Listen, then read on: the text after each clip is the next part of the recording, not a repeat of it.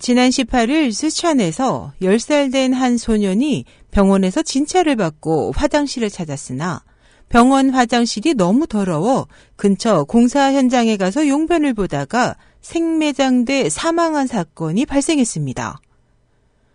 더양시에 살던 이 소년은 18일 오전 복부 통증으로 엄마와 함께 병원에 갔습니다.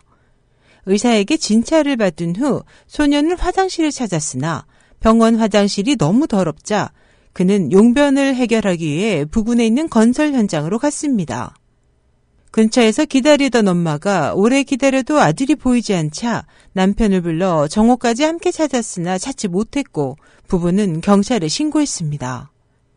경찰은 오후 5시 57분경 건설 현장의 흙더미에서 소년의 사체를 발견했습니다.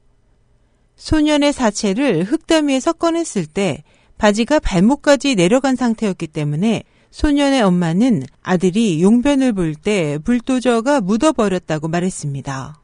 한편 중국 언론은 당일 건설 현장에는 불도저 한 대와 지휘하는 사람 한 명만이 있었다고 전했습니다.